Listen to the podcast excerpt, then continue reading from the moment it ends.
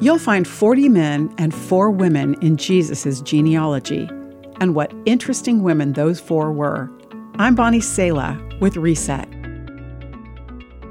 First on the list recorded in the Bible book of Matthew is Tamar, a desperate Gentile widow who had to resort to a daring act to force her father-in-law to keep his commitment to her. Tamar was chosen by God to be an ancestor of Jesus. The second woman in Jesus' genealogy is Rahab, a prostitute. She had faith in the one true God of the Israelites and was willing to risk her life for it. She and her family were saved, and she's included in Jesus' bloodline. Next, we find Ruth, another Gentile. After she became widowed, Ruth chose to follow the God of her Israelite husband's family and live in a foreign land. She became the grandmother of King David.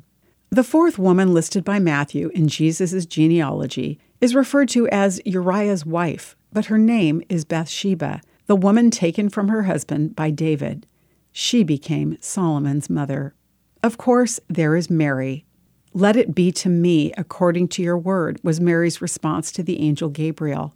Mary was willing to accept the cost, the humiliation, and the stigma of being the mother of Jesus.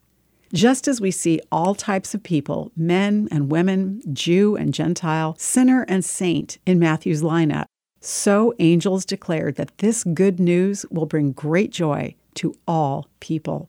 Jesus' last words to all his followers were all-inclusive. "Go and make disciples of all," he told them. The joy and the hope of Christmas is for all, all nations, all tongues, all tribes. I'm Bonnie Sala with Reset. To read, share, or hear this again, or to find more resources like this, visit guidelines dot org.